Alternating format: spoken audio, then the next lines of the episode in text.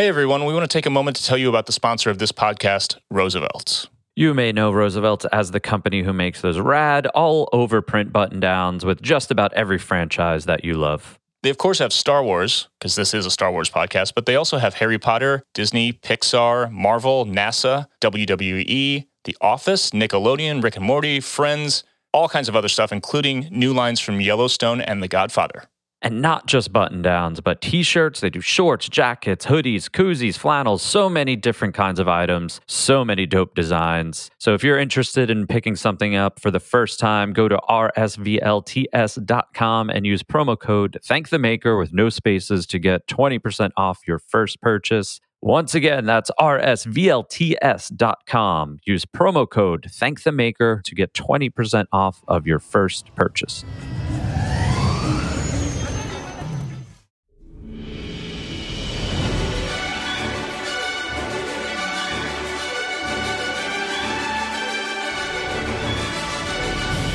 Hello there, and welcome to Thank the Maker, a podcast about heroes, princesses, scoundrels, hokey religions, ancient weapons, and all things Star Wars. I'm Adam Russell. I'm alive after six weeks off the pod, maybe seven. I don't know.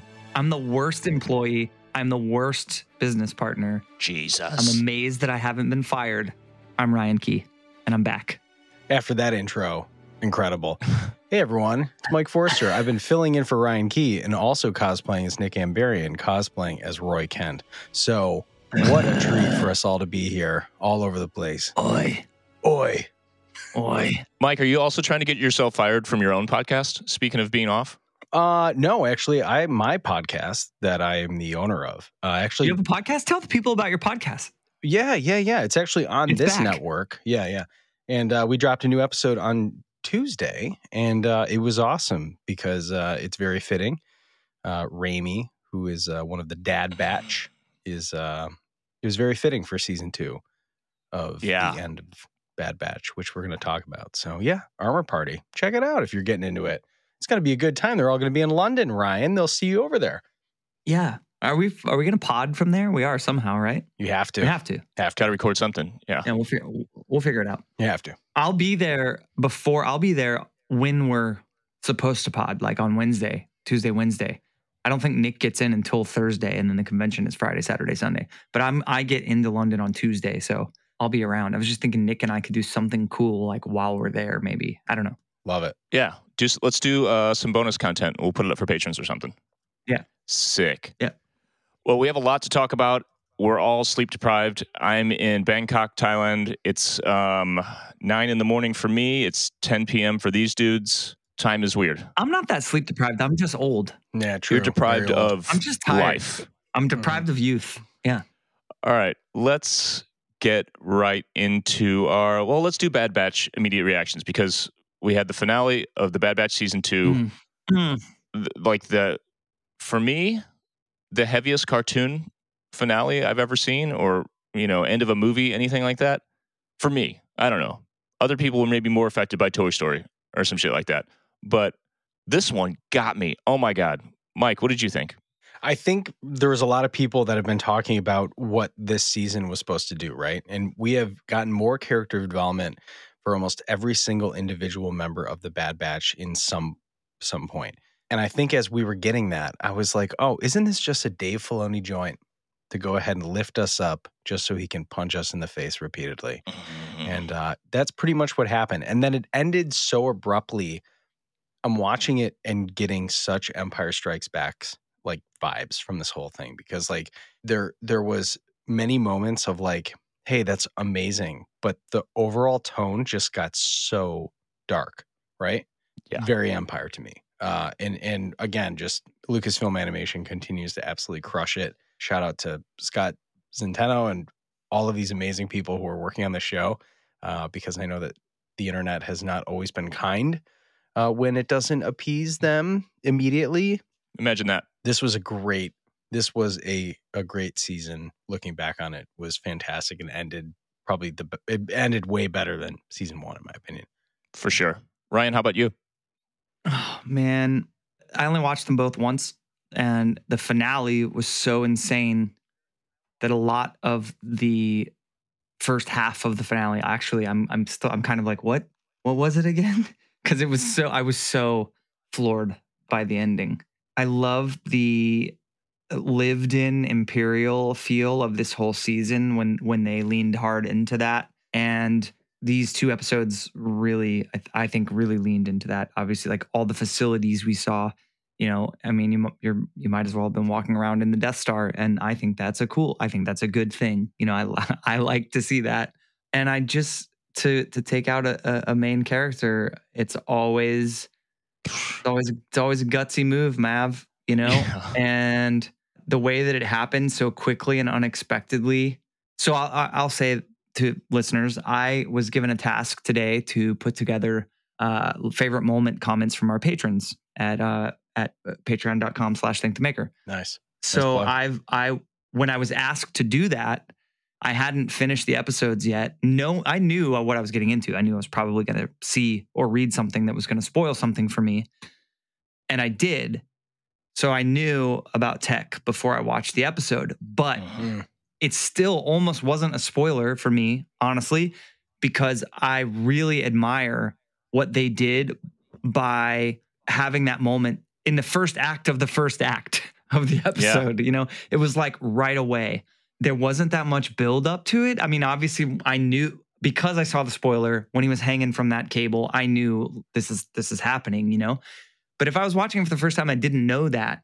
When when he just dropped the line, when have we ever followed orders? And that's it. And he's out. And there's no, there was no, there's no moment. There's nothing. There's no mourning. There's no, you know, in in Star Wars, you know, Luke by Yoda's bed, the the Jedi that that sort of vanishes. I mean, I guess Obi Wan in in the in A New Hope, that's a real fast, sort of unexpected death. But a lot of times you get the like everyone crowded around saying yeah, yeah. goodbye to whoever's injured or dying or whatever, you know? And this was an, a very Obi Wan, an original trilogy OG surprise death like that, you know? And yeah, I, I just, it, I think it was a really bold move. And then the last thing I'll say, I guess, is everything they're doing. And, and in these last two episodes, more than I, I, obviously they've been hinting at it the entire season, not just in Bad Batch, but in other places too, with cloning and what, where we're, where we're going with all of this. But these last two episodes, man, Contrary to popular belief, I it's don't show think for kids. these show yeah, for sure. I don't think these shows, Bad Batch or whatever else, providing backstory for the sequel trilogy, which is what I think is happening here, is a bad thing. I think it's awesome. I think it's cool. I think it's fascinating. I think other people's interpretation of other people's art is fascinating. When I listen to a record, I'm fascinated by my interpretation of what someone else created. I think their ability to take these films that have been so polarizing and so divisive and say, you know what? We're going to interpret and get it cleared with the story group that this is what we think led to this moment. And we're watching it happen. And if you're still a fan and you're still on the train, then you accept what the story group gives us because that's what we've signed up for and we're stoked to hear it. And and so I've I'm I just am so here for it. I I, I was so enjoyed knowing like oh man uh, you know it's like I'm ex- I'm more excited about the Bad Batch than I have been from the beginning of the show because yeah. now it's shit's getting real. It's just they're going somewhere with this that ties into the Skywalker saga for real, but still holds its own, lives on its own as its own show and its own story arc. But it, you know, it's all connected in just such a cool way. So I love that. Um, I love the little, you know, just just the again like the lived-in feeling of the Empire. Director Krennic, tell us about Project Stardust. Like, dude, nice, this, dude. just the, this all that stuff is just so sick, man and I'm not. Uh, yeah, I'm just not going to listen to anyone who doesn't like it because it's new. Pisses me off. It was so good. Yeah, um, moving. You know, really. It was, and it was voiced by Ben Mendelsohn. Amazing. I checked in the credits. Amazing. It, and how? One last thing, just to react yeah, yeah, this whole season, Tech and Omega's relationship through the whole season. Most importantly, the the flight training at the at the very end. That was such an important scene, man. Their their time together and that playfulness and that that sort of I mean they're all her dad in a different way. Yeah. I think that's something really cool about this show to look at is like they're clones. They're all the same person. So they're like different personalities of of her dad, right? Imagine your dad when he's being fun, when he's being strong, when he's being serious, when you're in trouble, when he's teaching you something. They all provided all those different roles for her as a father. And I think her relationship with Tech that they now we know deliberately to use the phrase again, like leaned into in this season means more than ever. Yeah. Man, just Man, I'm sad again. yeah. Wow. One of the most special parts about that relationship between Tech and Omega to me is how she changed him and how, hmm you know, a, a parent learns from a child kind of thing. A teacher learns from a student.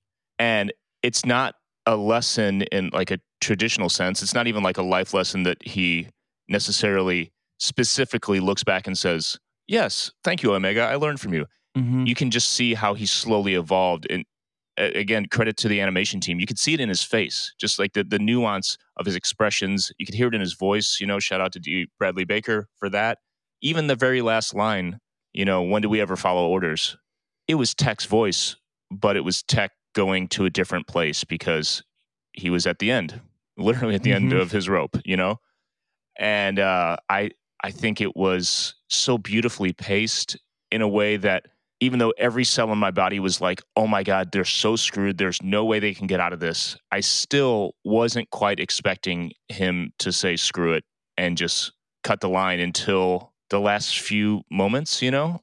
The buildup was there. I, I was, it was like real time, like, oh God, no. Oh God, no. hmm And then it happened and it felt right. It didn't feel like something that got the short end of the stick in the edit, you know, like sometimes happens. Sometimes uh, sacrifices like that aren't fully earned. There are other moments in Star Wars, which we don't have to reference here, that, that didn't earn it as well as this damn cartoon did, you know? Yeah. and it, it just god it really really impacted me and you mentioned this before hoping that they that they stick with it that there isn't some kind of thing where he landed on a cloud he survived like i i think i think they're gonna own it Yeah, I said that. I said that for listeners. I said that before we started. Just you know, sometimes in the animated stuff, when Hemlock shows up with the goggles and throws Yeah. him on the floor, you know, you just hope that that's not like, oh, hold on to hope because maybe Tech is now a, a clone experiment. You know, or, but I yeah I don't think so. I, I I think a clue to it not being that is this is really subtle, and I'd have to go back and watch it to make sure I'm correct about the color, the coloring.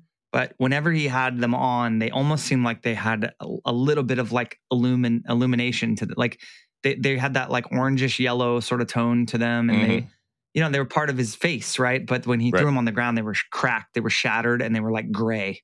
They were like, like, d- the goggles were dead they were dead. Yeah. they were dead. Yes, yeah um dude. it's great Show for kids. and dude talk, talk, talking about the yeah show, ta- show for kids. Mike keeps saying. show for kids that ends like the empire strikes back like you guys are saying Dude. like I had to. I, I I stepped out when it was over and walked the dog. I needed a minute, you know, and because I had just watched Mando and both of those, ba- all three back to back, so I had to take Yeah. a breather, walk the dog, and I and I had a conscious thought today. I remember walking my pup of like, if I had a kid, or people who have kids and they're asking them right now about tech, oh god brutal. Like young enough young enough to be like really disturbed by the fact that tech is dead and not like understanding that it's k- kind of real you know? I mean you remember what that felt like as kids who loved movies and show like uh, like us you know? Yeah. when you lost a character at that age like how real it felt they you know they were your friends. And especially again the relationship between tech and omega he's become like this sort of he's almost stepped in a little bit where wrecker has been in in the previous 100% seasons of being her bro being her bud not just a father figure but like her friend. You know they have they had a real bond. So i think as a kid who relates most to omega in the show i can't imagine that dude. Anyway and then they closed the whole thing a solemn dog walk. Closed the whole thing talking about relationships and knowing like your place in the universe and and family and all this with this villain who as we predicted is omega's sister this scientist with the Mhm. kiwi accent mm-hmm. uh, what is her Mhm. name did we ever get her name Uh, Scald Scalder. scolder Her name Scalder. hmm. i'm thinking Yeah. x-files oh yeah Nice. But, uh, Skull Scolder. I get it. but uh That's and then good. the the zoom out at the end the like the stepped back out from mount Tantiss Mhm. was just like it was like hammer hammer hammer on your heart at the end after all that god what a show Mount Tantiss is the Thrawn trilo- trilogy mountain, right? Yeah, Yes. yeah, Dude, they're doing it. if you're listening to this, it's it's almost a waste of time to read them because they're not canon. But then it's not because if you're just like reading something that's amazing, you have to go back and read the Thrawn trilogy, the original Thrawn trilogy from the 90s. Well, we could talk about the Bad Batch for another hour straight, which we will do sooner than later, hopefully, because the Bad Batch hasn't been getting the attention it deserves on this podcast with The Mandalorian going on. So we'll do a full recap. Maybe we'll do it as just like an extended live stream or something because there's so much to talk about. There's a bunch of Den of Antiquity stuff that we missed, and we'll get into that in a few weeks. But right now, let's talk about The Mandalorian Season 3, Episode 5. That's Chapter 21 The Pirate Let's Do Stolen Plans. Hey everyone, we want to take a moment to tell you about the sponsor of this podcast, Roosevelt's. You may know Roosevelt's as the company who makes those rad, all over print button downs with just about every franchise that you love. They, of course, have Star Wars, because this is a Star Wars podcast, but they also have Harry Potter, Disney, Pixar, Marvel, NASA, WWE, The Office, Nickelodeon, Rick and Morty, Friends, all kinds of other stuff, including new lines from Yellowstone and The Godfather. And not just button downs, but t shirts. They do shorts, jackets, hoodies, koozies, flannels, so many different kinds of items, so many dope designs. So if you're interested in picking something up for the first time, go to rsvlts.com and use promo code Thank the Maker with no spaces to get 20% off your first purchase. Once again, that's rsvlts.com. Use promo code Thank the Maker to get 20% off of your first purchase. What have you done with those plans? The Mandalorian, Chapter 21, The Pirate, debuted today, March 29th, 2023, on Disney Plus. Disney Plus description The people of Nevarro need protection from rampant pirate attacks. That they do.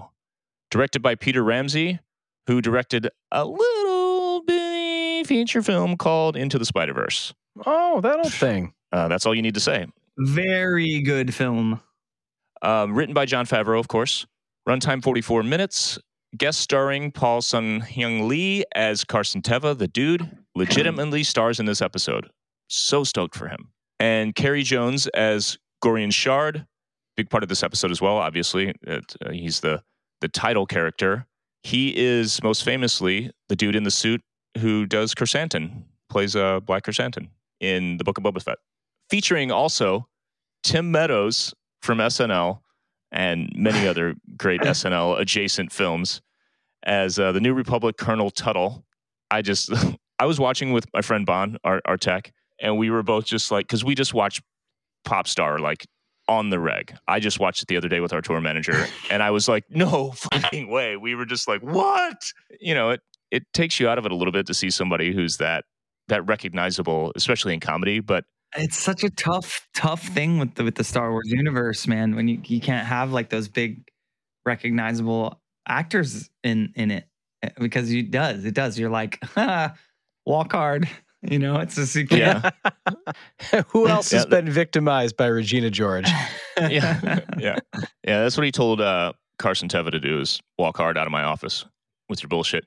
I don't know. You think about Billy Dee Williams at the time when Empire came out. That was probably kind of similar thing for people. But anyway, uh, Katy M. O'Brian is back as Elia Kane and Steve Blum, the voice. Who knows who was in the capture suit? But Steve Blum himself as Zeb Orrelios. Zeb Orrelios. Holy shit! I just, dude, I just got goosebumps. Awesome. Unbelievable. And it looked so good. You guys know very well how I feel about computer generated things. Sometimes I'm like, why? It looked so good. It looked so real. Yeah. I'm wondering if the arms were practical and the, the body was practical and then His maybe facial they did. expressions, though, Yeah, yeah, yeah. Were definitely gen- not CGI. fully practical. I think Yeah. so. I, Yeah, I went yeah. back and watched very closely. It seems like they most likely had the, all the, the soft parts of the suit, Right. Mhm. and they they had that like really defined cuff, like the metal cuff for the forearms. Yeah. that's a nice place to cut it off, and then the collar helps. So it was probably a version of that, all dotted for reference as well, and then capture suit underneath, facial rig, you know, the, the kind of thing you see in every every facial capture thing. I wonder who was in the suit though, because you know you see the wide as as it comes out, and Lasat feet are pretty goofy looking. Like that, you have to be wearing those Skechers shape ups or whatever to like get in that position. They almost have like horse horse ankles. Yeah, you know? yeah, yeah.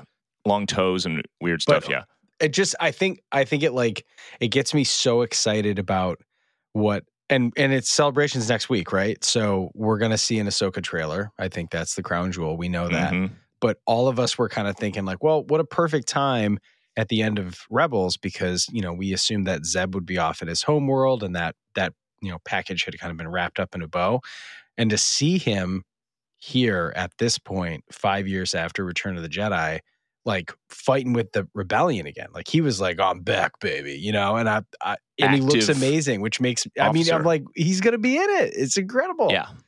God, dude. I was so pumped. I mean, Bon and I both, because Bon's deep, again, our our tech, my buddy, uh, he's seen all the animation. He listens to the podcast. We talk about Star Wars all the time. He's like my dude on on tour when it comes to Star Wars. And we were both like, oh, it's like look, if you're watching the video, just looking at each other like, they're doing it. Oh my God, it's him. Oh my God, it's him.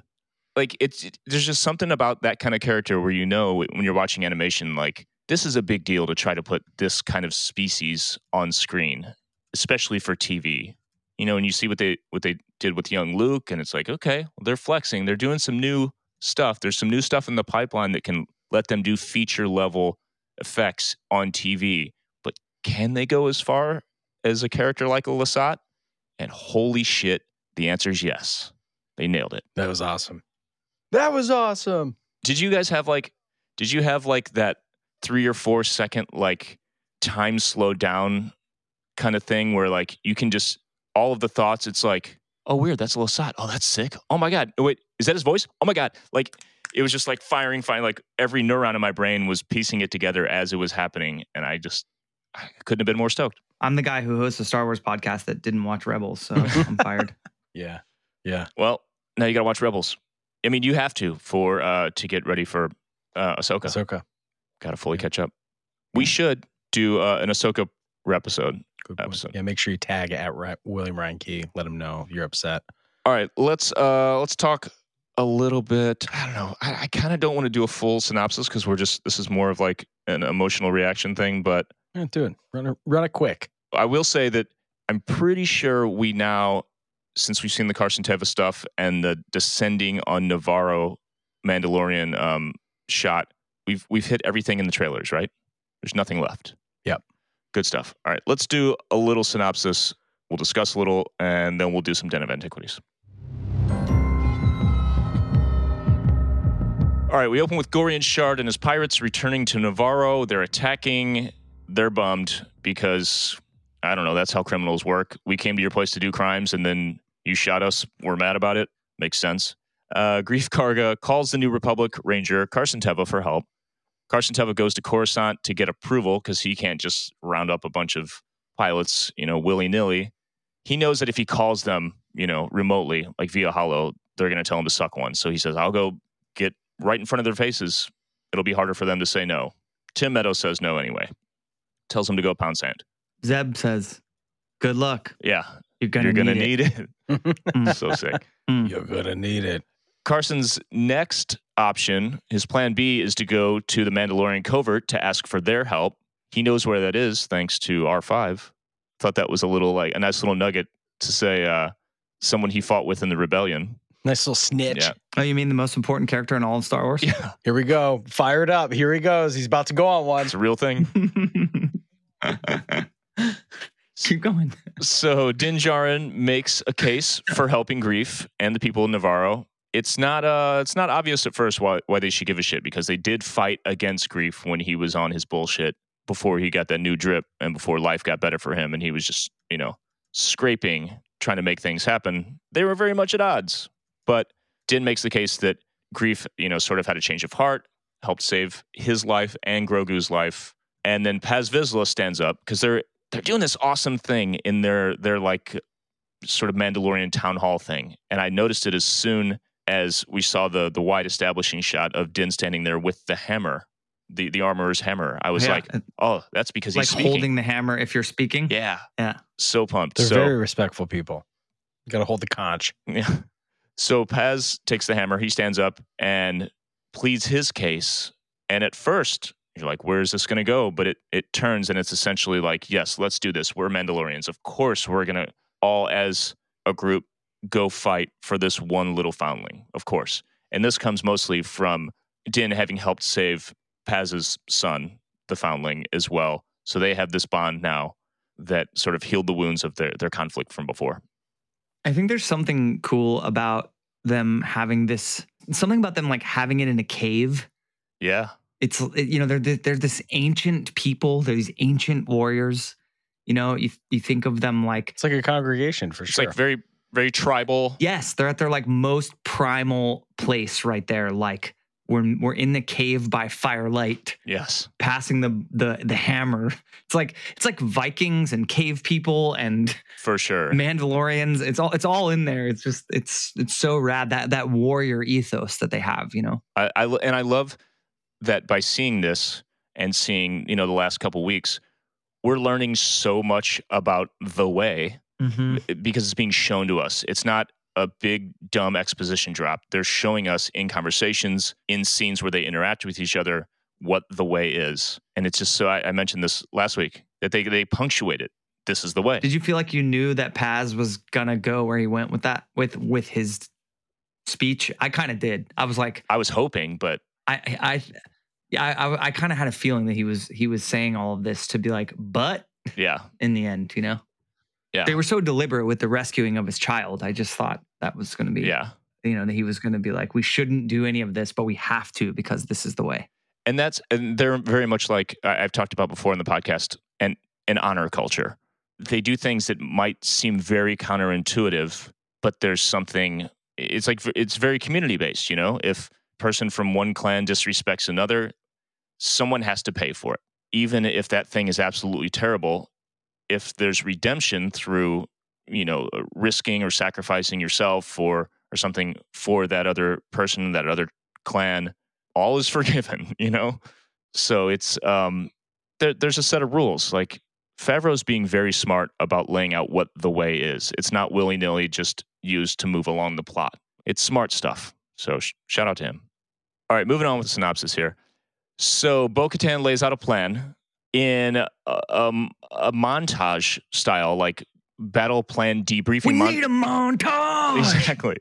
Is this the first time we've ever had this style of montage in Star Wars? I mean, we had the I can't remember any other time. we had the training session of I really want to listen to the Team America soundtrack right now. Kuiil and uh, Mando training the the blurg. Yeah. Yes. I guess it, I guess it was the, like how the on-screen spoken dialogue then becomes voiceover as the action starts to happen and the you know the sound the the score ramps up and as she finishes laying out the plan, the action starts. Mm-hmm. I don't think we've seen it like that yet, like full on like action movie style. So they go to Nevarro. Sick dogfights and street battles ensue, like some of the best dogfighting we've seen yet, as far as I'm concerned. Gosh, give Mhm. us the movie, right? Give us the Top Really? Gun and Star Wars, please. I know. I know. And Mando, Come on. we were all so bummed when we lost the uh, the Razor Crest, but the N1, the way he flies it, Rips. I'm, I'm not It even remotely bummed anymore. there was a ripping montage for the building of the N1, wasn't there? yeah. Wasn't that Good a point. fun like montage with the little droids like bringing all the parts Yeah. over and shit? No, not that was one. fun. No, not that one. All right, yeah, that would work. So in short, they defeat Gorian we Shard. need a montage. So in short, Sorry. they defeat Gorian Stuck Shard. and his main pirate, uh, I forget the name of the pirate.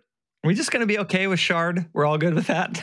The name Shard. Sharded. Yeah, he Yeah, you just sharded. Yeah. I mean, it's sharded the I whole get ship. it. It's a D. It's not a T. But Uh, anyway, it's sorry. a sharp D. Carry on. I'm I'm in team. I'm in I'm in South Park mind now. Yeah. I'm, I'm Trey and Matt brain now. nice. His main pirate. What is his name, Mike? Vane. Vane. He's the last one standing. He bugs out, tells Gorian Shard, "Sorry about you, but I'm out of here." Mike, you had a really nice little thought about where he might be going and what his next uh, dude to roll with might be. You want to just say it? Well, we don't speculate on this podcast, so speculate, Mike. We don't we don't speculate on this podcast, but if he showed up and said, "Oh, ho, ho, Vane, what have you brought for me?"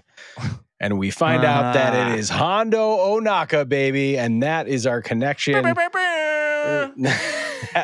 because if you think about it, like truly, right? Like a pirate's life for me, it's not like Vane can like show up anywhere and fit in. Like literally, the guy's probably wanted all over the New Republic. So you'd go to find other pirates. Yeah. You join a crew. It's only a matter of time. Ohnaka gang. We know that Hondo, thanks to Galaxy's Edge, is like fully doing work. So we're about to get it. Back to the N1 really quick. Just this is cool. Pa- pa- patron Zach said he loves how the Mando squeal, like the the recorder plays every time the N1 enters this frame. Yeah. every time. Yeah, I can't get enough So of it. sick. Dude, there was also a great um ah, God, what was it?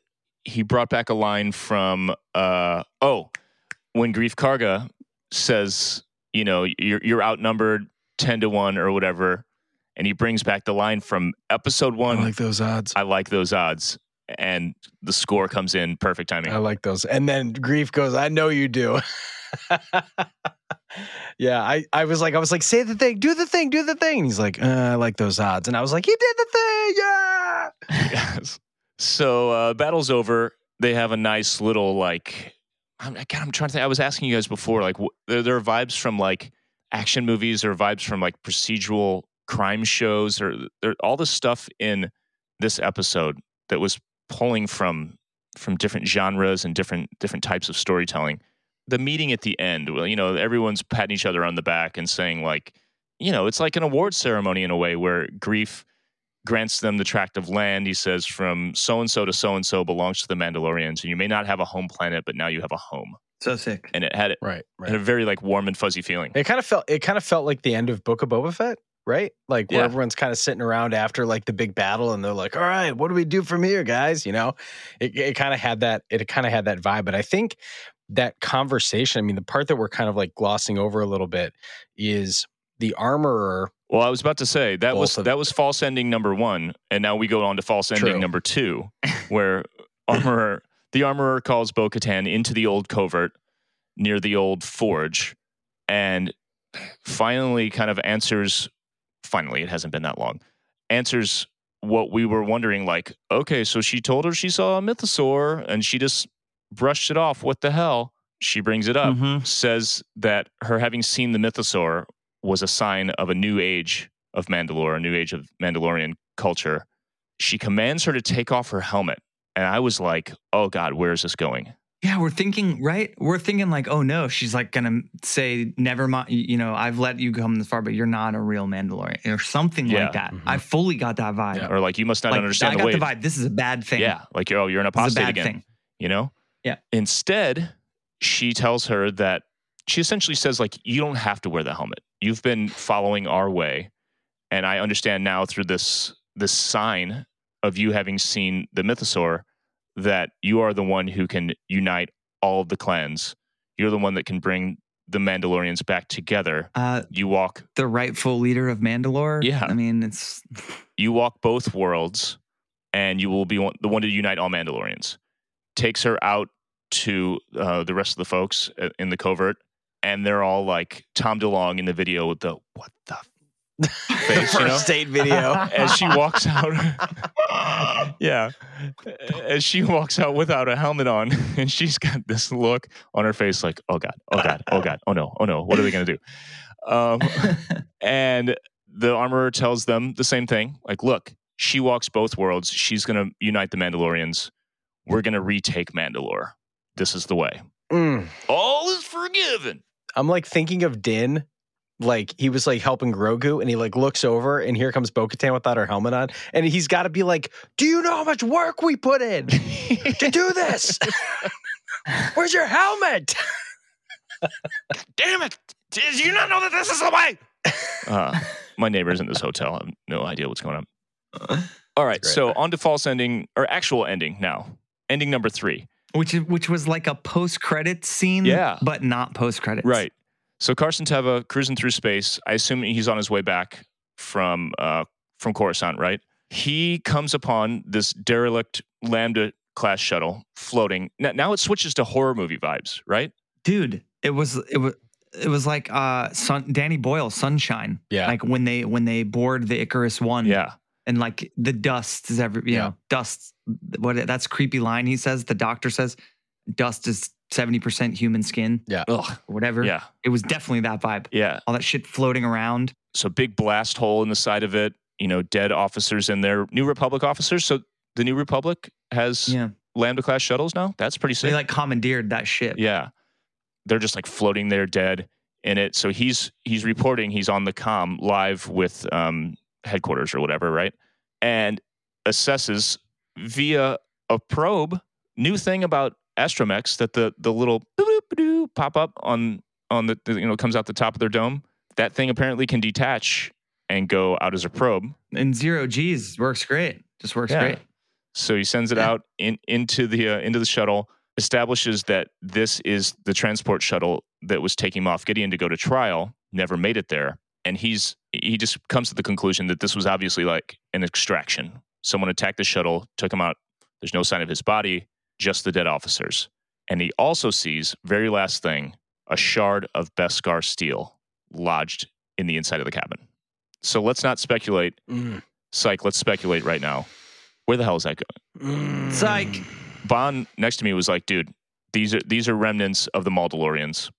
I, I don't I I think I'm gonna need I'm I'm gonna need to be taught here. I think what you guys think it is, to be honest. Originally, I'm like, oh my gosh, was it Thrawn placing, planting evidence to make the New Republic and the new Rising Mandalorian fight each other so that he can just do his thing, right? Makes sense. Mm-hmm. we know that there is a serious empire imperial stronghold somewhere enough to find Bo-Katan, right? And because like we know at this point that TIE interceptors do not have uh, they don't have hyperdrives. TIE bombers do not have hyperdrives. So they had to launch from somewhere. We never saw the Star Destroyer, right?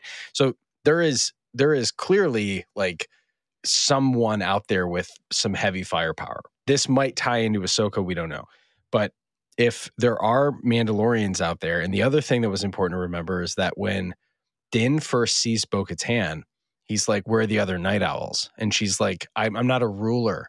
They don't follow me anymore. They left. They're mercenaries now. I was like, But ding, Mm. it's Axe and Koska Reeves.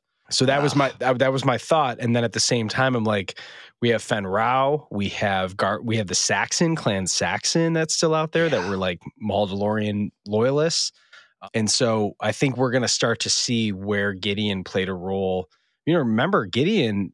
I mean, the client, the original client of season one of The Mandalorian, was like, "What do you need, Beskar, Pfft, buddy? I got Beskar. Like, where do you Yeah. get the Beskar? Like, Moff Gideon clearly has an intimate relationship with Mandalore, so I'm sure there are Mandalorian loyalists to him, and someone got him out, and it's either it's either Axe and it's Koska, and they're just fighting it, or if Star Wars weren't cowards, they'd make it Boba Fett. yeah. I mean, Now people uh, are going to tweet at us about that one. it's called a joke. Look it up. Um, Yep. Ma- Meg, Du- Meg Dutcher in the patron chat here says, "How did the shard get there without the entire Mandalorian getting blown up? Because it is Beskar, after all. That's a great question. Yeah, like it's not right. So like it's not going to be like uh the tip of like one of those Beskar spears broken off. You, you're not breaking that shit off. I mean, unless the, I mean, the other thing, You know what? What? the the other theory could be, you know, is Gideon worth something?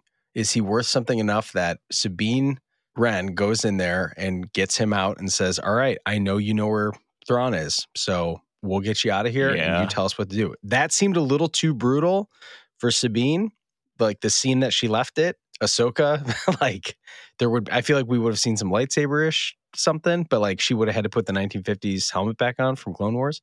Um, but Sabine, I mean, you have to think like who who would be able to do a space extraction, and it's got to be Mandalorian because they have the sealing helmets and the jetpacks. So I mean, I think that it's enough for us to go off. It's Yeah, that that that's a it's a whole nother thing. They had to get in there and get him out without him experiencing zero G and it's almost like he'd be familiar with minus a Mandalorian helmet. whatever four hundred something Celsius. yeah. Mhm. Yeah.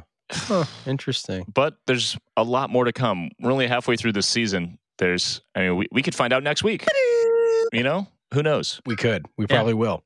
All right, let's get into the Den of Antiquities because we are running long. For over a thousand generations. It is the dark saber. It's a Kalikori. A Sith Wayfinder. Dark science. Cloning. Secrets only the Sith knew. All right. So uh, when you walk in, we first see the the biggest thing. Of course, everyone's freaking out about Zeb, but what you didn't see, if you weren't totally paying attention, was that we had the three pilots that destroyed the original prison from season one, which was Jib Dodger, uh, Sash Ketter, and Trapper Wolf, who also in their real life is Rick Famuyiwa, who is the director and executive producer of this show. His he was the Bill Burr episode of season two. Deborah Chow is the director. Uh, she's directed a couple episodes of The Mandalorian, but most notably directed Obi Wan the series. Mhm. And that guy with that funky hat on that's now canon because he doesn't take it off is none other than Trapper Wolf, Dave Filoni, who is the hierarchy of all Star Wars right now. So Holy.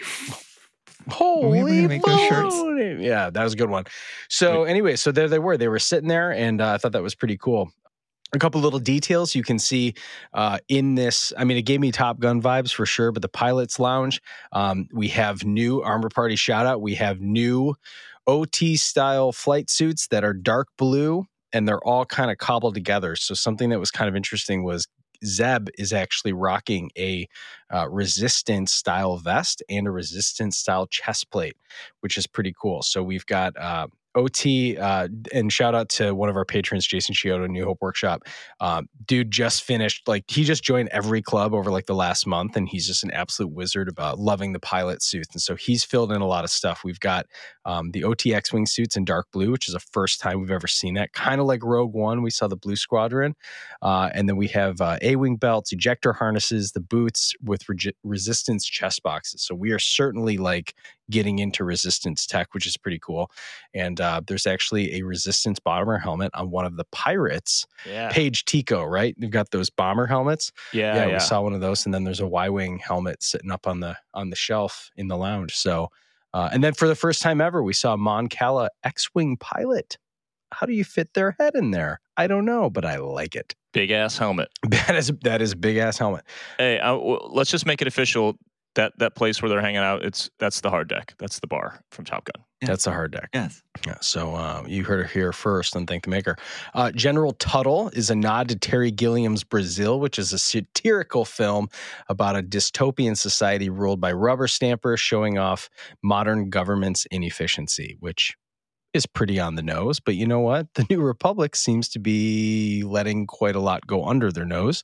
So that's a pretty good shout out. Tim Meadows' character, Tim, General Tuttle. Um, two of the Mandos uh, when they go back to Nevarro, still have the Death Watch Shriek Hawk symbol, which goes to show you that there are still many Vizslas around in this covert. Uh, and that should make something very interesting for when where we go with the Kryze clan, the Cass clan, and the Vizslas. Um, Mando's blasters are modeled off of Bossk's blaster, which is kind of this like shotgun looking thing. It's actually a, a Relby grenade launcher. So again, if you're into little details like that, that's cool. Uh, Lieutenant Reed, who is one of the people who, one of the New Republic officers who helped Carson find out where he needs to go, was Mac, played by Max Lloyd Jones, and he was actually the first body double for Luke Skywalker in the Mandalorian season two finale. That's where I knew that name. Yep. Greef Karga says he shot first, Love it. which we all know. If you're if you're a Star Wars fan, you know exactly who shot first. Was it Greedo? Was it Han? And everyone knows Han Solo is a cold blooded killer. Uh, we can end the discussion. And I don't I don't think it's in here, but I said it earlier that um Zeb said, Good luck, you're gonna need it. yeah. Which was Han to Lando and, and Jedi, right? You're gonna need it. Yep. Isn't that a direct quote from from Jedi? Yeah. Yep. Yeah. Love that. Uh, the uh, the Snivian bartender that helps uh, that's giving everyone drinks at the lounge. Uh, you remember they're kind of like the little pig species with the little uh, they've got the little fangs that stick out the bottom that we 1st Mhm. see them in the cantina on a in a New Hope. So that was kind of a fun one, and that's played by Misty Rosas, who was uh, uh, she did uh, the Frog Lady and many Kuiil and many many many characters already in the show. So that's really cool to see that. Uh, Gorian says uh, when they think we have to retreat, he says, "Oh, and a puffer pig's eye." Puffer pigs Another yeah. Rebel shout out here. That was a hilarious episode in which they had to get smuggle some puffer pigs out, and they couldn't scare them, or else they start floating around the ship. Uh, so puffer pigs are canon. That was not a children's show. It's fully canon now. Most Star Trek episode of Rebels. Yep, absolutely. Um, the Gorian ship is finally identified as called being called a Corsair, which is a warship that used to rival the Chiss Ascendancy's ships. So Ryan Key, Mm, more Thrawn connections. I'm ready, dude. I'm so ready. I like it. I'm liking it. I really like it. Uh, so if you're wondering, if you're like Ryan, you haven't watched uh, Rebels yet, Zeb, that uh, character in there, you might have seen it if you played Fallen Order. I have done that. There you go. And so you'd recognize the species, which is a Lasat, and uh, they kind of have uh, they have a very distinct look to them. They're about eight feet tall and they're tough as hell. Uh, and that is the same species as Cal Kestis's master. Rest in peace, Jaro Tapal. I felt really stupid when I knew how stoked you guys were, f- like for the reason you guys were as stoked as you were, because when I saw him, I was like, oh, sweet. Same species as Jaro. Like I, I knew that. And I was like, that's cool. But you guys were all going like, oh my God, rebels. And I'm just not cool enough to know. And now I know how uncool I am. Carry on. So that's it. So anyway, so that in in a you know, there's a couple other things that I'm I'm rewatching it as we're talking here, and I'm like, oh man, there's some other there's some juicy stuff in here. But uh, I feel like yeah, the den was pretty stacked for uh, an episode. Design wise, I'm loving all of these little pieces here. We've got even more of these these key cards. I feel like this show just picked up massive speed, and I feel like next week is Mhm. going to be insane. So Yeah. let's uh let's get there. I want a full tray of those key cards on my desk at all times for no reason but to look at. Maybe pick them up, rearrange them, Raimi is listening to this, and he's ready. ready to party. All right, let's do I Love You, I Know. I love you. I know. Favorite scenes, favorite moments, favorite quotes. Let's hear from the patrons first. Ryan Key, How many you want me to do? Do a few. Do you do a few of your favorites? And um, I know there's going to be a lot of consistency, a lot of uh, you know, a lot of the same stuff. So use your personal best judgment. Okay, let's go with um, patron patron escrow forty two. These are Mando and Bad Batch since we're kind of covering both on this episode. So uh, for Mando, Why not? Escrow 42. What a fantastic episode. My favorite moment has to be when the armor and Bo unite. There is something about seeing two strong, amazing women of Star Wars who you thought were enemies come together and unite. I cannot wait to see what happens next. Love that too. Agreed. That's for all the people that stopped listening to our podcast because too much politics. Yeah. Too political. Yeah. You guys you guys are. It's really bad. I know. We're the worst. you don't have to leave that in there, but I just, Oh, it's staying in in. case Escrow was listening. Um, Leave it. Bad Batch. There was no favorite. Everything is pain. I haven't cried that much in a very long time. I should have known when they gave Tech so much character development. My sweet angel, Mm, man, uh, dude. And so I'm gonna just say this real quick. I watched uh, my my dear bud Paul Marino, who is doing my Star Wars tattoos. He's such a kind man. He had um convention, a tattoo convention in uh, Orlando this com- coming weekend. So we're recording this on a on a Wednesday night. He's working Friday, Saturday, Sunday. Came early to Florida to come to my house and tattoo me. And while we were letting, I'm 43 years old and I've done both of my sleeves more than twice already. So I've earned my stripes. So I put the numbing cream all over my arms, you know, before I get tattooed. So while I'm waiting like two hours for this numbing agent to work on my skin, we we, we caught up on Badge, Bad Batch. Uh, he had already seen the episodes leading up to the finale uh, today, but I hadn't seen those last two, so I watched them, and I love that that Paul he was so pumped on tech. The point of this story is Paul is as big or a bigger Star Wars fan and encyclopedia than any of us on this show are. So he was so pumped to watch them with me. He had already seen them, and he like consistently throughout the two episodes we watch, which were I think we watched 12 and 13. Maybe I'm wrong with the numbers, but either way, those are the two we watched consistently. Just like Tech, God, I love Tech. Tech's so awesome. Every time Tech did anything, he was like, "Oh yeah." And I didn't get to watch these with him because he left to go to the convention. But man, if he hasn't watched them yet, Paul, if you haven't watched them yet and you're listening to this, sorry, bud. I'll dry your tears. I'll dry your tears for you. Come swing back by on your way home. Okay.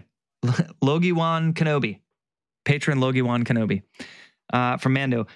Garazeb Orrelios. That was all caps, period, all caps, period, first and last name. first official live action appearance of a Rebels character. And while it was just a fun cameo, it was so sick to see him. I'll die on the hill of Rebels being in the top 2% of Star Wars content out there to this day. Well, Logiwan, you have sold me. It's time. I need to get over this hump and get it done. Here we go. You heard it here. Let's get a good droid beep here because this is a this is an ex- not suitable for work favorite moment. Sky's the limit. Uh, patron, sky's the limit. Favorite Mando. When Paz got up and started talking, I was like, man, this guy. then when he flipped the message, I was like, oh yeah, this guy. That's so good. Although I may actually have been more excited when the credits showed and confirmed the voice I heard was the exact Lasat I thought it was. yes. Another throw to Zeb. Sky's the limit from Bad Batch. I'm honestly so gutted from losing tech that I can't remember the good parts. Same. I said that earlier tonight. It's all a blur. It's the Mm. the episode before the final episode. It's just a blur. I, like I know kind of what it was, but I don't know. It was so overwhelming to lose a character. It's been a minute since we've had a moment like that. You know. Yeah. Uh, I'm honestly so gutted from losing tech that I can't remember the good parts. I suppose it's got to be the music at the end because it captured how forlorn and lost I felt. What a thing Star Wars is, you know? What a treat. You want any more? Uh, give us one more. Okay. It's a big episode. Yeah. Patron Peyton P. Yeah, this is going to be just Mando. This episode had it all. Love that friend of the pod, Paul, is back and in such a prominent role. Uh, when the Lasat appeared, I flipped a little. Was it really Zeb? I wanted it to be so badly and jumped to the credits to confirm. So cool. The age of streaming, eh? Yeah. I knew the misdirection with Paz was happening and that he'd support Din. Same, brother. I said that. Love that. Uh, but the armor is throwing me off. They need a leader to retake Mandalore, and they all know it must be the dark saber and Mythosaur. Maybe they do it together in creating a new path, but for TV drama's sake, the ambitions of different parties leave the plot ripe for moody Mando conflict. Who knows, right? I wasn't smart enough to connect the previous land offering to be a potential sediment for the covert. I'm excited to see where this is going. Sick. Smart people listen to our show. Mike, what was your favorite? Um, I mean, I feel like I've I've pretty much been a fan of any time I've seen fast ship go fast, right? Yeah. pretty much anytime. And I, I've said that on the podcast. I've been very clear about that. Um, but I think the evolution of the Mandalorians, like there were a lot of big moves here for them. I think coming out of the covert, this idea that I think Paz used to say, like we were once proud, a proud peoples, right? That we didn't have to hide. We didn't have to be in the covert because they thought that like the Imperials were still coming to to smoke them out. And they did. Like they risked a lot by going to save In in the first season, right? I mean, you could you remember the body the, the pile of the armor and all that stuff. I mean, th- there were heavy consequences to that. So I can understand what a big move this was for them to essentially like expose themselves and be like, hey, we're here. So I think there was a lot of development for the theory of where the Mandalorian mentality is, right? And I think we're about to see that come to a head. And I also am really excited to see what happens for Bo Katan because, like, we've known that she's always imagined herself as a ruler. She's failed multiple times at it. And so the armorer is like, we think that you can be the ones to unite it, but she can't unite Mandalore without that damn dark saber. Mm-hmm. And so we're going to have to, something's going to have to go down. So, as much as I like Ship Go Fast, I think I was actually really stoked with the progression of the Mandalorians. I mean, to see them in action, of course, was awesome. Like they're like, you know, they're tacticians. I think it was really cool to see them work as almost like SWAT. They just like were moving through the Like city. Call of Duty mode. yeah, it was very cool. Um, so it was cool to, to finally see them not just you know shooting blasters into uh, a canyon because that's all they can do in their hideout. so that was really, I think that was really cool. It's it's making me not that I wasn't super excited for next week, but um, I think that was a big progression for Bo-Katan, for the Mandalorians, and the Easter eggs. Zeb. All right, fine. What do you want to say? Zeb. Yeah, that was the Yeah. that was the best thing I've seen. Sure. Yep. In. Ryan, how about you? So I feel like this happens to me when it's like an action packed episode like that with a montage and all. It, none of those are gonna are like my standout favorite moments. It's always kind of an obscure thing, like a cinematic moment or a score moment, you know, something like that. Um, and I mentioned this earlier in the episode. the scene with Carson and the Lambda class f- freighter Yes, yes. really reminded me of a scene in a Danny Boyle film called Sunshine. If you've never seen that film, it is an unsung hero in his collection of films that he's directed. Agreed. It's based on a novel. It's unreal. But the the the camera work and the vibe of the probe, even before the probe went into the ship, the camera felt like a probe, you know, Mhm. pushing Yeah, yeah. slowly into the blaster hole. It just really made me think of a scene, scenes in that film. It's a very haunting, empty, desolate space film. Like they're out there so far, they're almost to the sun. They're so far from Earth. And that it just felt that way of like you, you never forget Star Wars in, is in space, but you forget that Star Wars is in space. Does that make sense? Yeah, like, yeah, yeah. yeah. like there's so many things in Star Wars that we chalk up to like, oh well, we don't know what their tech is that defy the laws of physics and the rules of space, you know? And and so you you don't often remember like if the walls of that ship blow out, they're exposed to the vacuum of space. So just as a science nerd and a space nerd, the whole concept of like, oh, we're finally seeing some people who froze to death and suffocated in the vacuum of space. And like they're just floating, like haunting in this ship. So anytime you give me a big cinematic, spooky, you know, incredibly shot thing like that, it's going to be my favorite moment. But also when it's, I think, uncharacteristic for Star Wars, I think I gravitate towards being like, wow, that was really cool. And what a cool chance or what, what a cool risk to take is the right word, I think. So my favorite moment for sure was that final, again, it was like a stinger, but it happened before the credits. Yeah, that that was so dope, and and I love when we're getting the kind of the level of plot progression and story and just like banger hit after hit type episode. When you're like, oh no, please don't be over, and then they bring another sick scene that's the false ending, and then another one. It's just it, it's so satisfying. So that was great for me as well. But I, I'm like Mike, like it's it's hard to not pick the Top Gun moments, like the dogfighting just keeps getting cooler in Mhm. this. I don't know if it's just because Favreau's such a Top Gun fan, or if they're all just such Top Gun fans, or if they're like, well, Rogue Squadron isn't happening, so let's just do it here. Mhm. It's it's just so sick. So it's it's hard not to call that my favorite. And I, I guess the other the other Top Gun reference favorite moment was the hard deck pilots lounge It's pretty sweet, and dude. seeing seeing everyone there chilling and then with leather jackets, yeah with leather jackets on. Like everyone's got leather jackets with patches on it. I'm like, dude, yeah this is so dude good. i said it out loud carson walking with his i was like dude sick It's literally what I'm looking up. Yeah Look at I'm him. trying to find the, internet. leather jacket right now. so dope The list is long. and distinguished i was just waiting for somebody in that pub to say you figured it out yet what's that who's best pilot uh yeah it's just it's always going to be that for me but i will say on an emotional level and on, and on like a character development and um, story growth level the conversation with the armorer and bo-katan and that s- suspense of where's she going to go with this was perfectly paced Mm-hmm.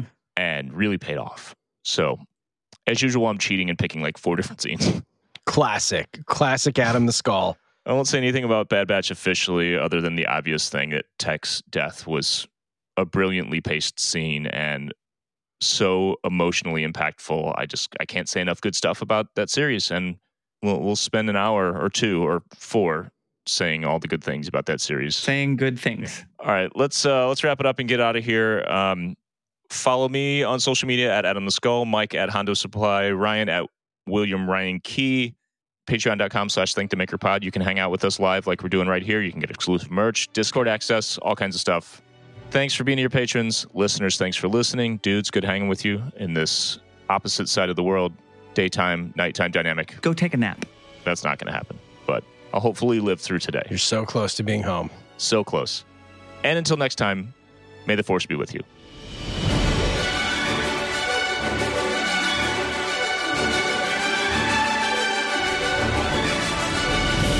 If you enjoy Thank the Maker, you can support us by following and leaving a review on Apple Podcasts, Spotify, or wherever you listen.